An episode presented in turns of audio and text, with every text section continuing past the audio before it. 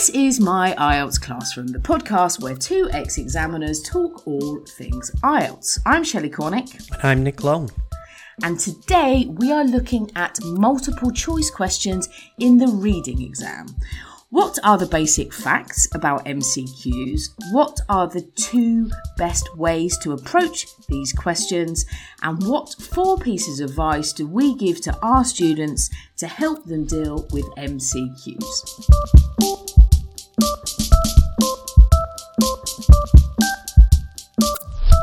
Good morning, Nick. How are you? Good morning. I'm feeling all right today. How are you? That's good. I'm having a mixed morning, Nick. It's a mixed morning in the Cornick household. Mm-hmm. Uh, on the one hand, I woke up and I opened the curtains, and there was this amazing heavy fall of snow. That's not what you want to see in the middle I of don't March. know. I think it, I think it is. I think it's like probably the last snow that I will ever see in Russia. Oh, actually, yeah, that's a good point. So I had this real feeling of nostalgia, and I Mm. kind of sat in bed, and it was like properly big snowflakes, and they Mm-hmm. were falling gently, and it was all good. And I thought I'll make myself a cup of coffee, and I didn't have any milk. So you, did you did you actually go out and go to the shop and get some more? No, I just made a black cup of coffee and I'm drinking it with anger, basically. But, you know, if the worst thing that can happen to you on a Monday morning is you don't have milk for your coffee, it's probably not a terrible thing, right? It's not terrible. Yeah, I agree. Yeah, it is Could not. be worse. It could be worse. Right. So we've got a really great um, lesson today. It's a mul- it's all about multiple choice questions. Like all of our teaching questions, it's interactive, right? So if you want to take part, if you want to go with Nick, who is always my poor student, through every stage of this lesson, go now to our blog. So that's podcast.myieltsclassroom.com and you will see all of the questions and all of the reading text there so you can actually do them in real time with us. Um, which is always more fun isn't it? Yeah, much more fun. i think. But if you are driving your car i've made a decision today that we will actually get nick to read the the paragraphs from the passages um, and there's a reason for that. I've got there's a reason why i want to do that. So you can still listen along. So please don't go anywhere if you can't go to our blog at this time. But nick before we start last week we had the interview uh, with zena.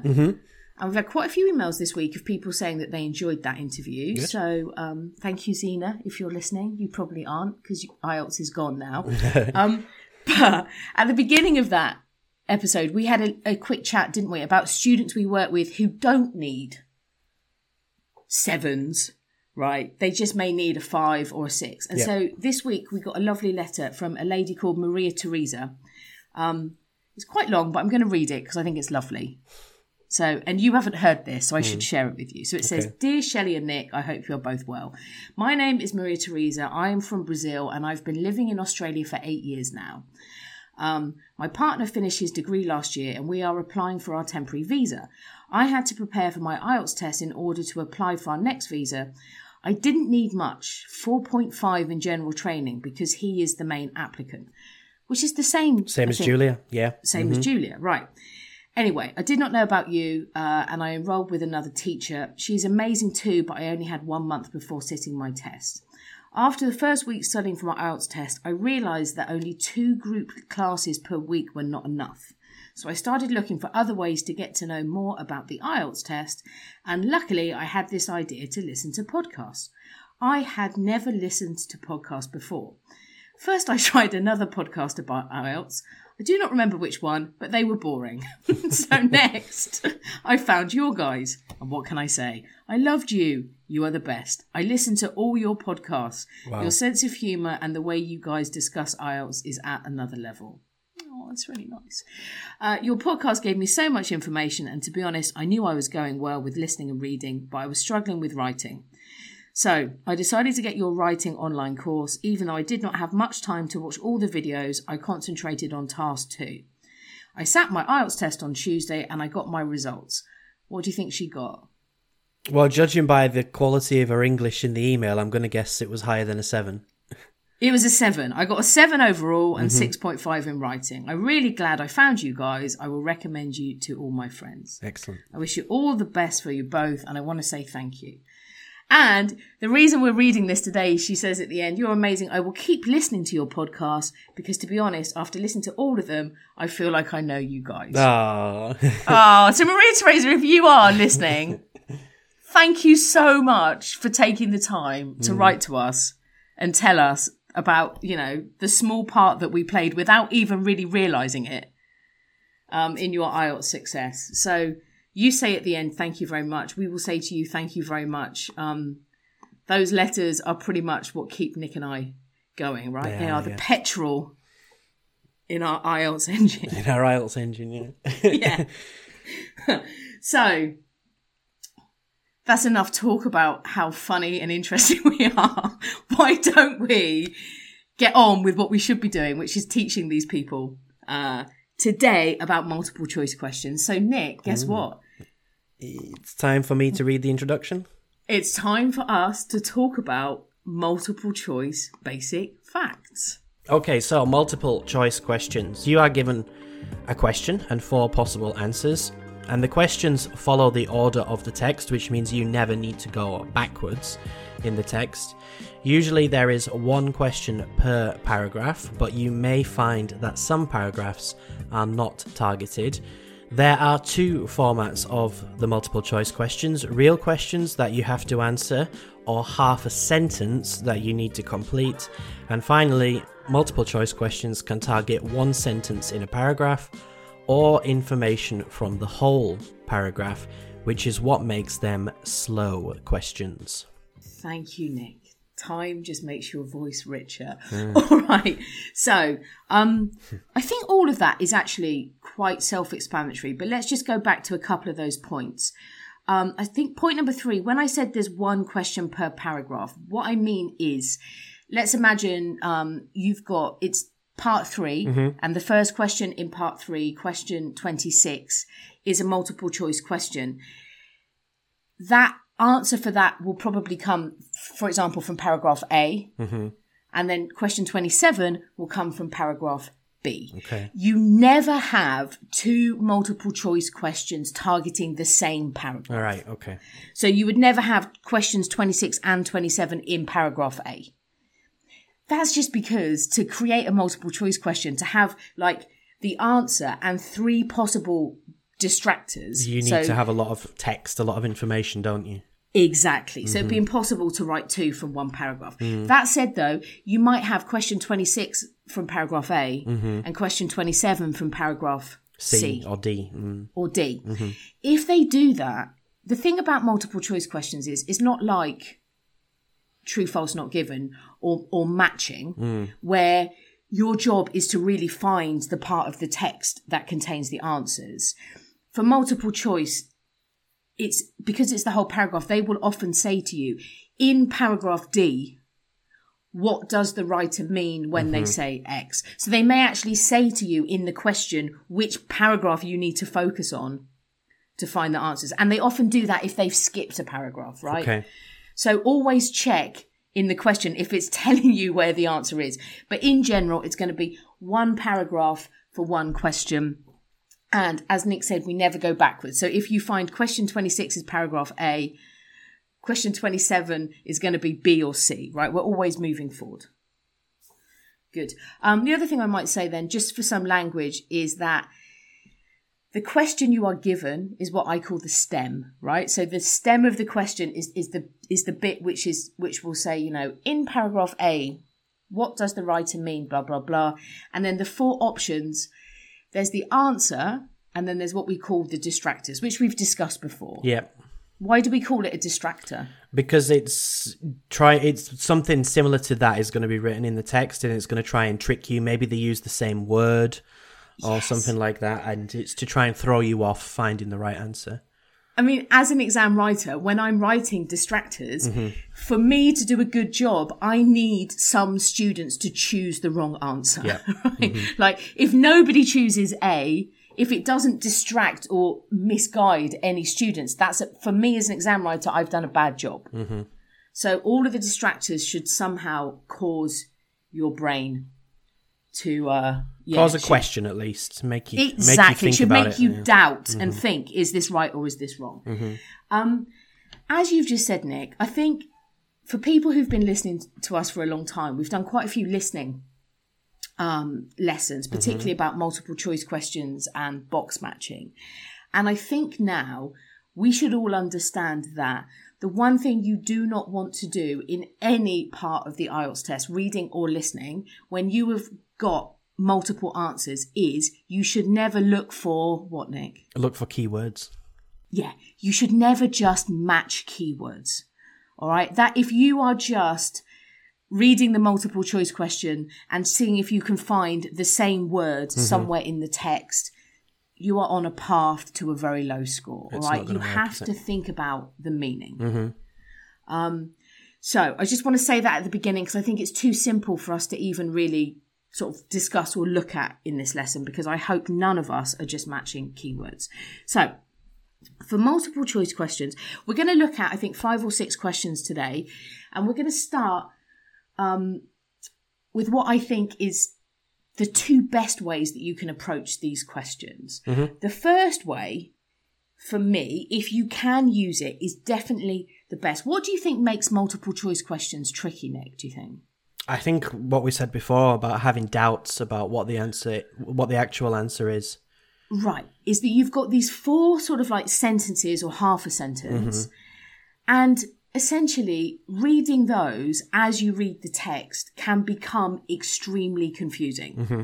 Even for me, if I read the answers before I read the text, mm-hmm. I can feel my brain bleeding because my brain's like, is it true? Is that true? I don't know. The sentences they give you, the distractors, are designed to confuse you. So I would say the first way to approach these, and for me, it is the best way if you can, is if you are given a actual question, I would cover the the the answers that IELTS have given you, mm-hmm. and I would read the text and just try to answer the question in my own words. And then once I know the answer in my own words, I would then and only then look at the four choices and choose the one that most closely matches my answer. Mm-hmm. And I promise me, if you can do this, if you have got a real question which can be answered, that 99% of the time eliminates all of the stress from this type of question because you just answer the question. I know the answer. This is the same. There we go. So I think to prove this, there's one text which I love using, which I think is Cambridge Book 13. I think it's it's the general training book, test th- uh, book 13, test 1, section 3. If you are an academic student, you could have multiple choice questions in any part of your test. If you are a general training student, you are only going to have these in part 3.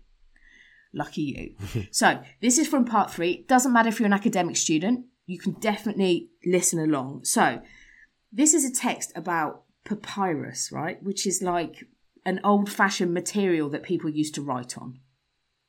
So, question 33, multiple choice question says, What was the problem with using animal skins and wood strips for writing on? Once more, what was the problem with using animal skins and wood strips for writing on? So, Nick, because mm-hmm. you have a nicer voice than me, hmm. could you read that paragraph Okay.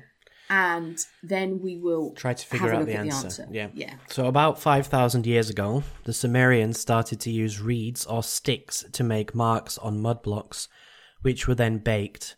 But despite being fireproof, these were difficult to store.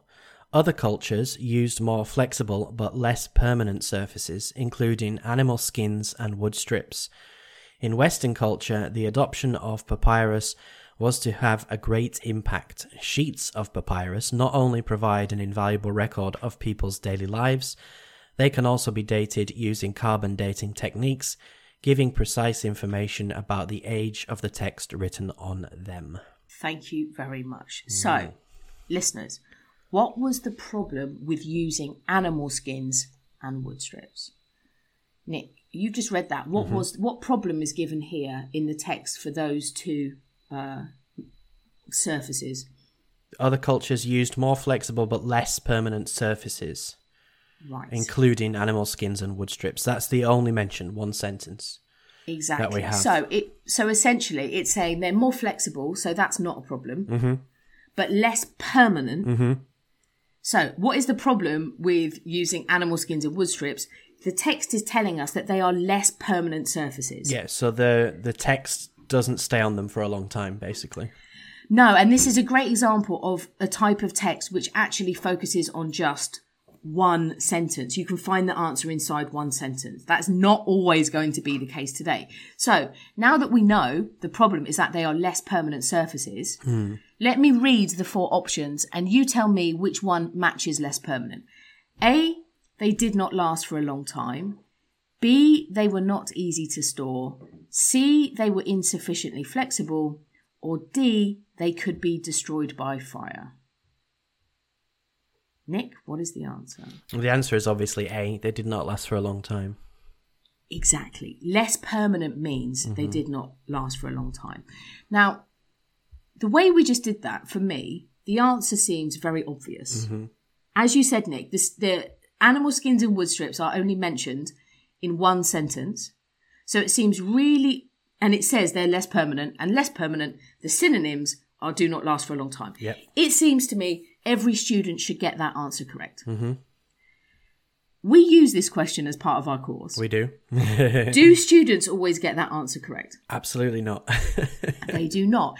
And I'll tell you why. It's because students often do not read mm-hmm. In the reading exam. The reason why I want Nick to read the paragraphs today is because I want people to understand that if you actually read and understand the whole paragraph, it's pretty easy to answer the question, isn't it? finding the answer is not that difficult. Sometimes it is, and we're going to look at some really difficult multiple choice questions from the academic test. But in general, if you just read, you will probably find the right answer. I don't know if you can remember, Nick. Do you know which um which distractor the students often choose for this one? Um, some well, usually I think it's usually not easy to store, but the other ones have also been chosen before. I, for most, I, I did this lesson with 2 really clever doctors last week who were almost too clever because they, even though I told them not to read the answers, they read the answers really quickly. They read not easy to store. They saw in the text it says difficult, to, store. Yeah. And they just went, oh yeah, finished. That's the answer. Difficult to store. But the question, it, the sentence says these were difficult to score, to store. What do these refer to in that sentence? So they're talking about reeds and sticks here. exactly. They're talking about the mud blocks wh- which we made the marks on with the reeds and sticks, basically. Yeah, so it's nothing to do with um to do with animal skins and wood strips. It's the sentence before it, isn't it? It's the sentence before. So, if you are just a student at the minute who is scanning and skimming and just trying to match keywords, even synonyms, right? Difficult to store, not easy to store. No. You've got to read to make sure that you're actually answering the question. And for me, the easiest way to do that is just read, answer the question in your own words, mm-hmm. and then go in and find the answer. Yeah. So, method number one is ignore the four possible answers, answer the question yourself in your own words, and then just go and find the one that matches. Mm-hmm. And if you can do that, oh, it's so much easier. All right, so that's method number one, which is covering the options and just trying to answer the questions. Let's try and do that then for the second multiple choice question in this text. So we're still talking about papyrus, but this time the question is why did papyrus manufacturers hammer the papyrus? So again, why did the papyrus manufacturers hammer the papyrus? So Nick, why don't you read this paragraph for us? Papyrus is strongly associated with Egyptian culture, although all the ancient civilizations around the Mediterranean used it. The papyrus sedge is a tall, grass like plant. It was harvested from shallow water and swamplands on the banks of the River Nile. Manufacturing sheets of papyrus from papyrus sedge was a complex, messy process. Pith from inside the plant stem was cut into long strips that were laid side by side. These were then covered with a second layer of strips, which were laid at right angles to the first, then soaked in water and hammered together. The sheet was then crushed to extract the water, dried, and then polished to produce a high quality writing surface. Individual sheets could be glued together and rolled up to make scrolls or folded and bound to form books. Okay, so I don't know. I remember the first time that I did this particular question, and I didn't look at the answers, mm-hmm. but after I read it, what would the answer to this question be, Nick? Why did papyrus manufacturers hammer the papyrus? Uh, I guess to sort of to stick the layers of of straw. The sort of hang on, it's not that clear Yeah. to be honest. No, no, yes, exactly. I'm just reading it again to so they were covered with second layer of strips that were laid at right angles to the first. layer. I guess it's to to stick them together because I'm guessing they don't have something like glue in those times. But the thing that's interesting is that you, Mm. just like I, I had to go back and read the Mm-hmm. Read bit it about. Mm-hmm. hammering again, right? So I would say sometimes, particularly if you're giving the beginning of a sentence, right, Mm-hmm. and you have to find the end, you can't actually finish that in your own words. And I would say that for this particular question, it's quite difficult to sort of 100% say why the papyrus was hammered. My guess is the same as yours, that it was about joining the bits together. Mm-hmm. So sometimes for multiple choice questions, what you want to do is rather than looking for the right answer, you want to eliminate the wrong answers. Yeah. Mm-hmm. So if we look at A, it says to remove water from the pith strips. And then we go back to the text. No, it's not that because they're soaked in water and hammered together. So it's it's Yes. not about it said- removing water here. And well, and it says after the hammer, it says the sheet was then crushed Mm-hmm. to extract the water. Mm-hmm. So it's saying no, it was crushed to extract the water. Mm-hmm. Um, C to allow the pith strips to be easily cut. There's nothing here about cutting. Oh, it's in the sentence before, isn't it? It's way before pith from inside the plant stem was cut, which were laid side by So side. it's definitely not that one. It's not. There's nothing about hammering there, Mm-hmm. and the positions of to position the layers of pith strips at the correct angle. No. No, it says ha- they were laid at right angles. I think that c- could be the trick there. Because Mm-hmm. what does right angle mean in English? 90 degrees. Yeah, not the correct angle, but the right ah, angle. I see. So it's, they're trying to make it look like a synonym, aren't they? They're trying to make right angle, which is ninety degrees, look like correct angle. Yeah, and it would trick. be it would be the right angles, wouldn't it? If it was the correct angles. It would, yeah, the, the grammar would be different. It would be Mm-hmm. the right angle, meaning the correct angle. Yeah. So then B, to join the layers of pith strips together, It must be the answer. it must be the answer because basically none of the an- other answers really work At all, to be honest. At all. Yeah. Yeah. So I would say option number one, if you can, is just read the question and answer it in your own words and match. Mm-hmm. If you can't do that, if it's too complicated, or even sometimes the, the, the stem, like the question you're given, it's too general to actually be able to find an answer without looking at the options, mm-hmm. then definitely try to eliminate the wrong answers as you f- try to look for the right answers. Because in my experience, particularly for extremely difficult questions, mm-hmm. eliminating is easier than sometimes locating or pinpointing the correct answer. Yeah, for sure. Yeah.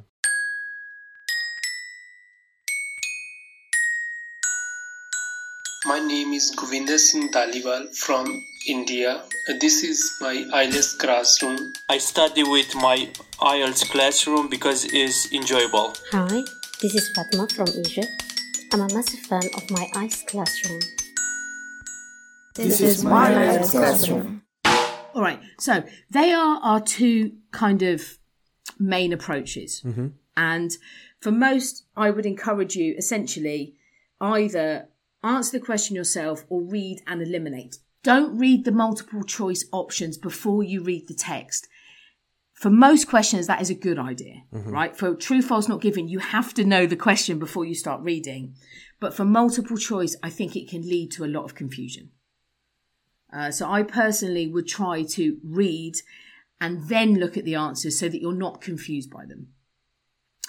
All right, so they're the two main ways that we can study. I would say then we want to have a look now at four techniques. I don't know what to call them. They are tricks, maybe. Um, they are essentially just things that you should be aware of about multiple choice questions that are going to help you answer them better in the future, I hope. All right. So the first thing I want, I think you should be aware of is that some questions do not give you a explicit word for word answer in the text. So the two questions we've just looked at, it directly told us the answers, didn't it? It did, yeah. In the reading. Yeah.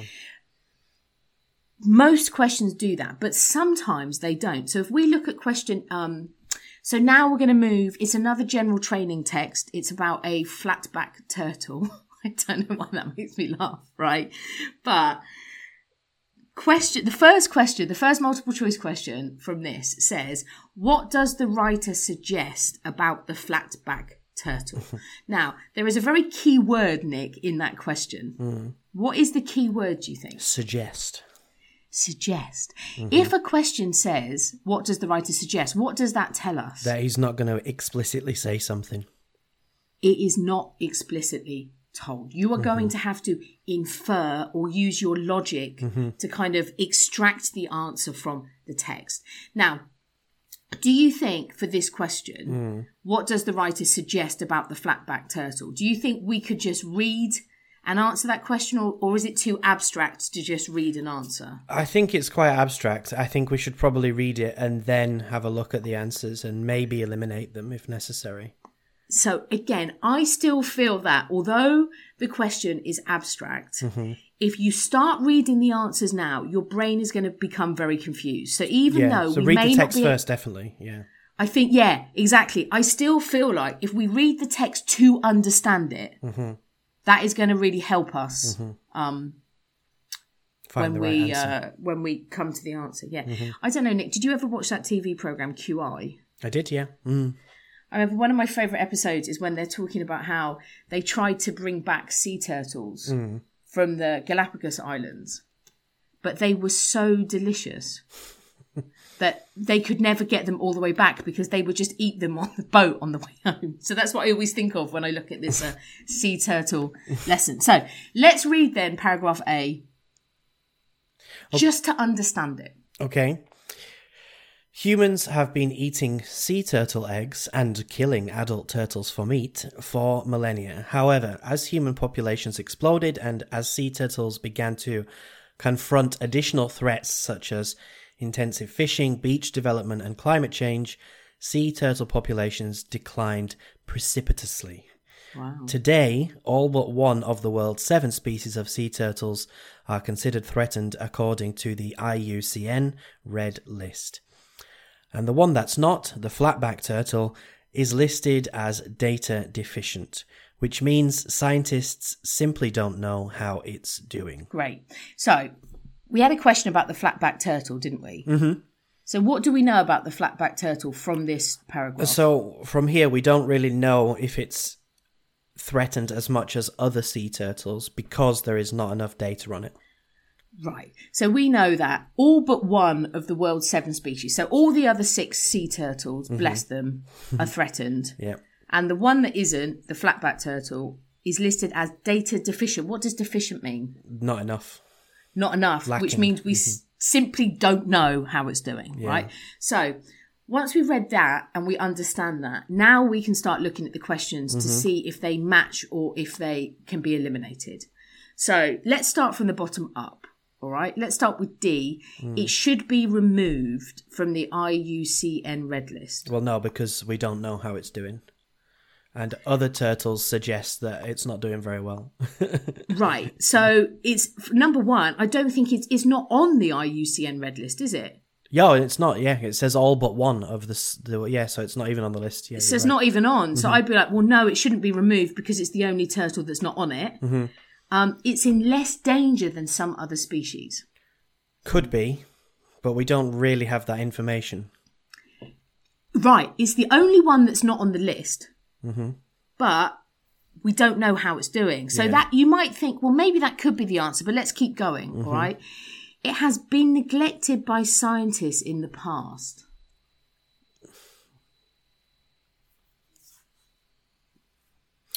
I don't think we have enough information. We're going to talk about that in a minute, Nick. I think that one is a very tempting answer It is.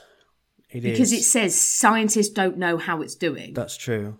Yeah. But why do you think we don't have enough information? I agree with you. I would guess that they probably live in a very remote place, or they're live somewhere that's difficult to access and and study them. Right. And also, it says neglected by scientists in the past. There's nothing really about in the past Yeah, there's nothing in the past really. Or neglect, because neglect is a very emotional word, like Mm-hmm. scientists haven't been doing their job. All right. And so, hopefully, then, A, it could be as severely threatened as other turtles. Well, this is much better than C because of the the modal verb could be instead of is. Exactly. And so I would say, what is the writer suggesting? I think in the end, he's saying, hey, it could be, this one could be, we just don't know. Mm-hmm. So I definitely think that the answer is A, I agree. but you can see that these types of questions, which ask you to infer, which ask what the writer is suggesting, is that more difficult or easier than the last two that we did? I think this is much more difficult to be honest. much, much, much mm-hmm. more difficult. You have to actually think about mm. what the writer is trying to say to you or what their opinion is. So, some of the answer, if you see the word suggest in the question, You're not going to have a clear answer. be prepared that you're going to have to work very hard to find the clear answer, right? So, that would be my first piece of advice. Be aware of the word suggest. All right. Second, then, piece of advice that I will give you, which we may have actually already kind of looked at, is that I would suggest try to think of multiple choice questions as a mm-hmm. kind of strange version of true, false, not given questions, where you've got four options and you know one of them is true, mm. and the rest of the options, they may tell us it's false in an easy question, but a lot of the answers are just not given. As we just saw in that last one, right? We don't know if scientists neglected. There's not enough information in the text. So in multiple choice questions, not given just means this is not the right answer. So let's keep on reading about these um, sea Turtles. turtles. also, the other thing to remember is unlike the first uh, example we gave, where the answer was given in one sentence, sometimes you have to read multiple sentences to be able to understand what the truth is, right? So I think this next question is a great example of how items are not given and you have to read a lot to finally get to the answer, which means, Nick, you need to be ready um, to read a lot. so this question says Williams Guillén, so we're looking for a man, says that the poaching of sea turtle eggs in Nicaragua. Right. And we need to finish That's the now sentence. is yeah. Mm-hmm. not a question. It's half a sentence. Do you think we could just finish that sentence, Nick? Uh, Well, we're going to have to read, obviously, aren't we? It's going to be impossible just to answer that que- answer that sentence. I think Mm-hmm. you know what I mean is we're going to have to look at the options, Yeah. but I still think that you need to read first before you look at the options. Even though we can't possibly finish that sentence because we're not psychics, I still think we should read and then we can go back and start looking at the mm-hmm. options. All right. So, what does William Guillén say about the poaching of sea turtle eggs? Okay, so this is quite a long one, so I'll try to mm-hmm. read it at a slower pace so everybody can catch it. So, one major problem is that every year millions of sea turtle eggs are illegally taken by poachers for sale on the black market. The situation is particularly serious in Nicaragua in Central America, which is home to four sea turtle species. Kim Williams Guillén, who works for conservation body Paso Pacifico, described the poaching of sea turtle nests on the beaches of Nicaragua as uncontrolled, unregulated, extensive, and contested. Even the best protected beaches are plundered to some extent, and it's not uncommon to see poachers digging up nests just meters from tourists watching sea t- turtles laying their clutch at night, she said. This poaching becomes particularly frenzied during the arribadas, mass laying events where thousands of turtles nest on the same beach for a single night in a biological strategy to overwhelm natural predators. Even with armed guards, the number of poachers overwhelm military personnel by 10 or 20 to 1. Williams Guillén said, Although many poachers are locals with limited resources, during these arribadas, there are influxes of gangs of poachers from larger cities outside local communities. These are not just local poor people without other options. Okay, thanks, mate. All right, so Williams Guillén says quite a lot, doesn't she, mm. about these sea turtles. So we'll start working um, through the options. So it's all about basically who is carrying out these this poaching. So mm-hmm. if we look at A, it says she says that the poaching of sea turtle eggs in Nicaragua is mainly carried out by local people. Mm-hmm. So now this is where we need to go back into the text. Now, mm. do you think? Can you remember? Do you think that's true? False? No, I think that's given? false because she said people come from outside local areas to do it. I think that's what she says as well. She said, although mm-hmm. many poachers are locals with limited resources, during the arribadas there are influxes of gangs these are not just local poor people without other options. So I think that is false. Although it does say that they only come during these arribadas.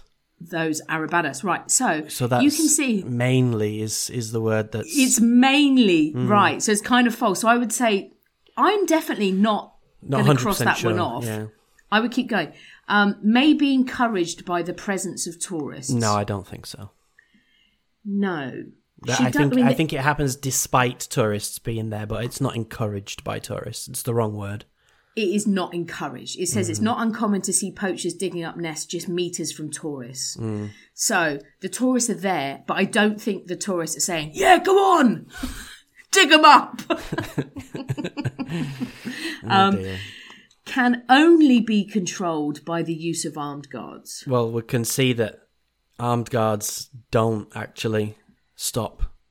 they don't stop, them. Don't stop Even with yeah. armed guards, the numbers of poachers overwhelm military personnel. By 10 so the final option. Craziness. So we've still got is mainly carried out by local people. Mm-hmm.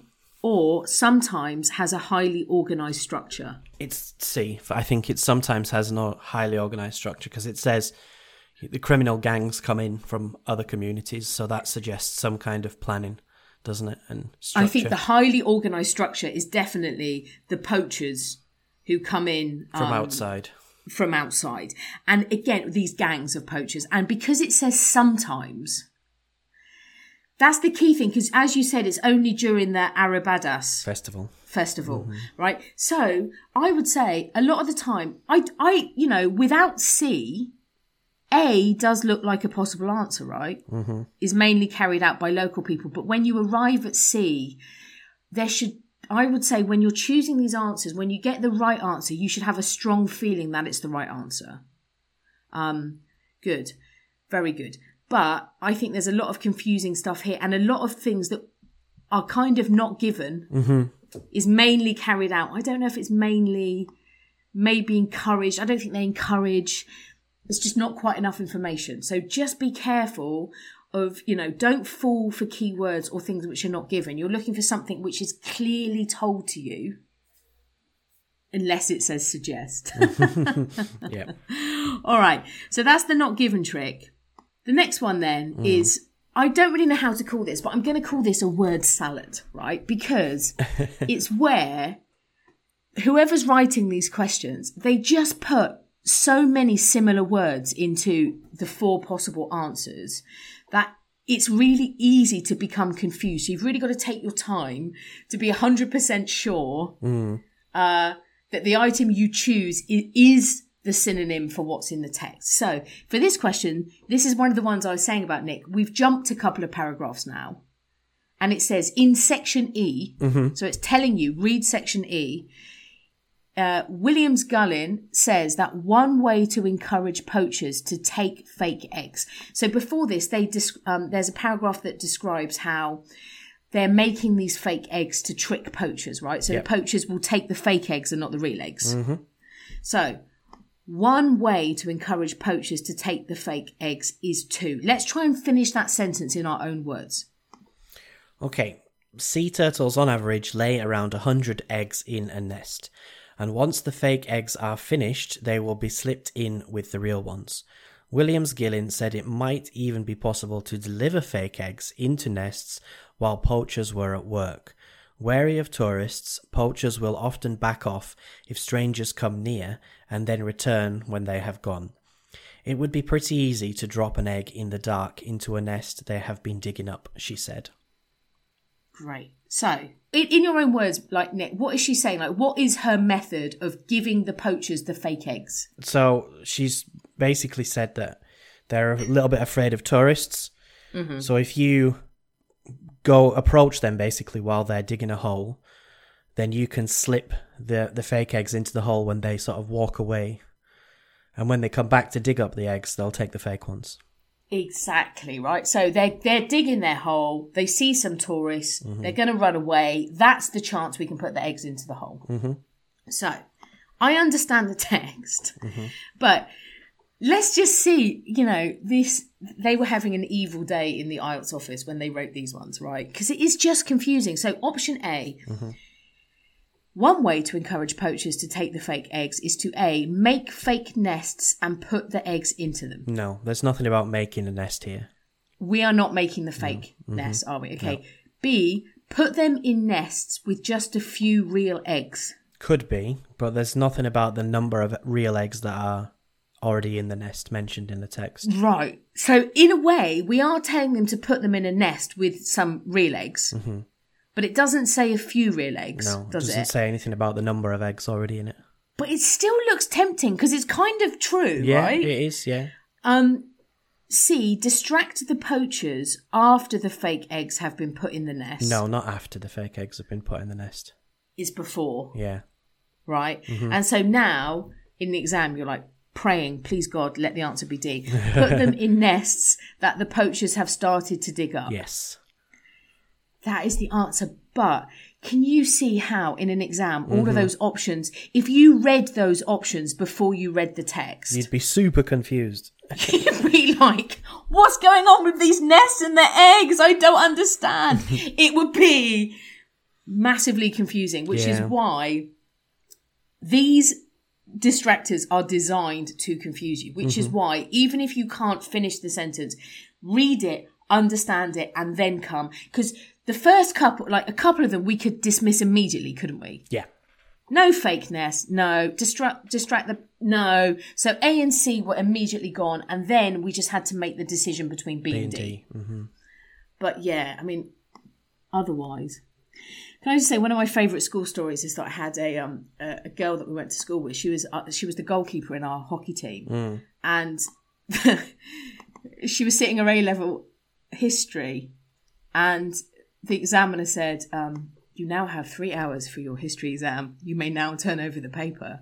And she got so stressed about it, she just passed out, and she just went down on the ground. And basically, like everyone's trying to do their history A level, and they're having to like carry it outside while the ambulance came.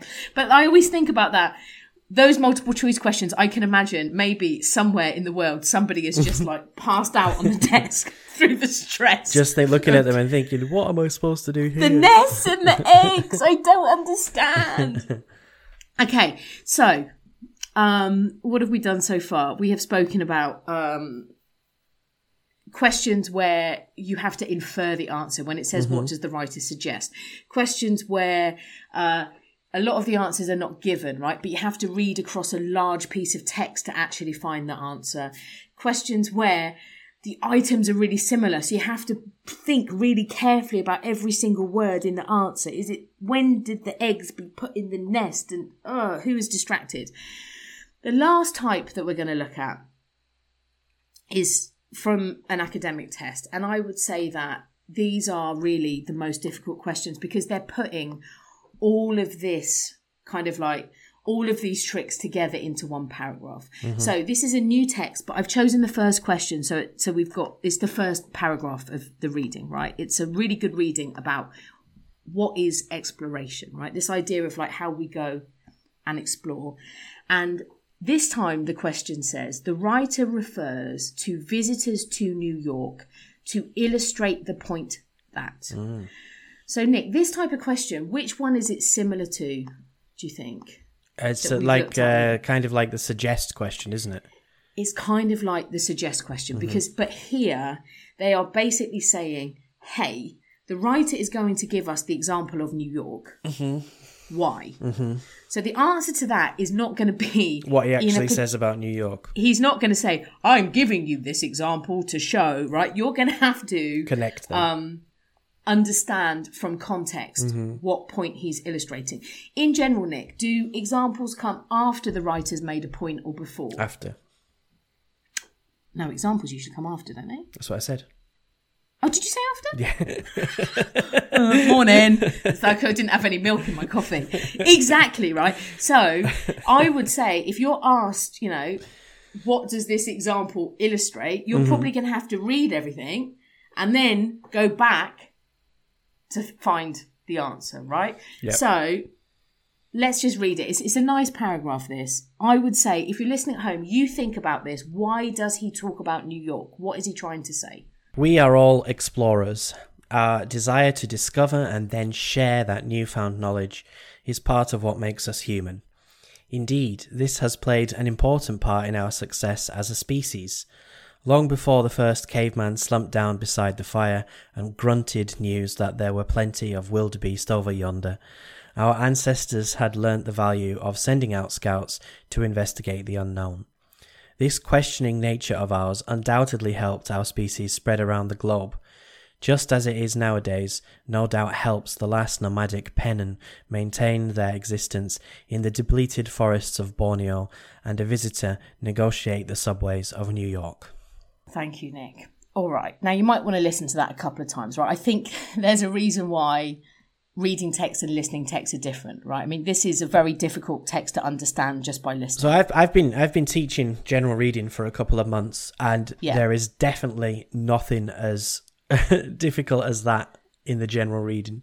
This is the thing, right? Over So I- yonder and things. right. I mean, some of the language, Mm-hmm. the first caveman slumped down. What was it? What was it? Beside the fire The, and the last nomadic Penan maintain their existence in the depleted forests of Borneo. I've been to Borneo, nice place. Oh, wow. But and a visitor negotiate the subways of New York. Mm-hmm. So what helps us, just as nowadays, no doubt, as it nowadays no doubt helps a visitor negotiate the subways of New York. What is the it there? What is helping us negotiate the subways of New York? questioning nature. I think it's this questioning nature of ours, Mm-hmm. right? And again, so we've got it, which refers back to this questioning nature. Mm-hmm. And this questioning nature is itself a reference, which goes back, I think, to the first line. We Yeah. are all explorers. Our desire to discover and then share newfound knowledge is part of what makes us human. So, the example of subways of New York at the very end of the paragraph Mm-hmm. is basically referring all the way back to the first sentence of the paragraph, isn't it? Mm-hmm. That we are explorers. So, I'm going to read all four options, all right? And then you're going to tell me, listeners, which is the right answer. So, the writer refers to visitors to New York to illustrate the point that A, exploration is an intrinsic element of being human. B, most people are enthusiastic about exploring. C, exploration can lead to surprising results. And D, most people find exploration daunting. Mm. What do you think? I think there's a couple of possible answers there, but I think I think the answer is pretty clear overall. The answer is A, in my opinion. I think you could maybe think the answer would be B, but we have no real reference anywhere to most people. And also about enthusiastic. I think you need to look at that like it's like it's natural and we do it. I'm not mm. sure if we do it, or maybe. Yeah, maybe, but I think you're right. Maybe it doesn't say about most people. No, it, it is sort of speaking in general, isn't it? But I think this becomes really interesting is that as we get to very mu- like much more difficult, particularly academic questions, some of the other items aren't 100% wrong. They are just not the main point Yeah. that the writer is trying to illustrate. And so you've got to really be thinking, okay, why has he done that? I think it's definitely, I mean, just the language in this. What does intrinsic element mean, Nick? It's um, something essential, like uh, not essential, but built in. Yes, built in, inborn, inherent, right? So I think, you know, what it is saying in that first line, our desire to discover is part of what makes us human. It's intrinsic here. And also, you know, just to confuse even more, they use the word human, right? So some students may think, oh no, the key word human. it can't be the answer. but it definitely is. So this just goes to show why I think multiple choice questions are slow questions. Yeah, definitely. You need to really We understand the paragraph, just- don't you? Yeah. We're not just matching a keyword, we're not just understanding a sentence. You've got to understand the whole paragraph and the main idea. Um, so I would say, I don't know how you've been tackling these questions in the past.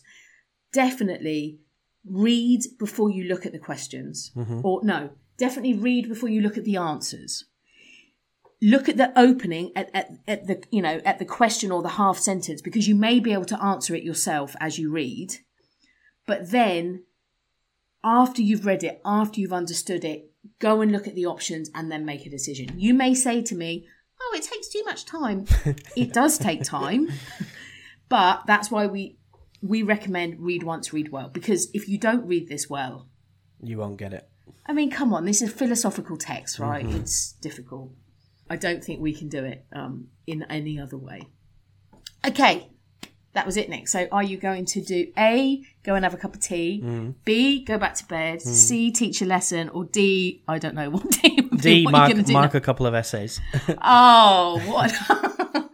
All right, well, great. That makes me happy. Um, so, what are we going to talk about next week? I'm not sure. Do you have anything in mind that we should talk about next I week? I don't actually. I think we'll. Pro- I feel like we haven't done speaking for a while. Maybe do some speaking. Speaking part one, maybe some vocabulary for part one. Mm-hmm. Okay, sounds good. All right. So, thanks for listening, everyone. We'll see you next week. Take care. Bye bye. Bye. My IELTS Classroom podcast is a production of My IELTS Classroom Limited. Nick and I do not represent IELTS, and everything you heard in this episode is our own personal opinion. You can find the show notes and transcript for this episode on our blog. That's blog.myieltsclassroom.com. And if you're looking for our video courses, speaking lessons, and marking service, you can find that at www.myieltsclassroom.com. If you have a question or query or just want to chat, you can email Nick and I at hello at myieltsclassroom.com.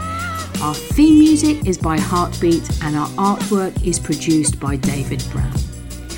Have a great week, study hard, and remember, this, is my IELTS classroom. Thanks for listening. We'll see you next week.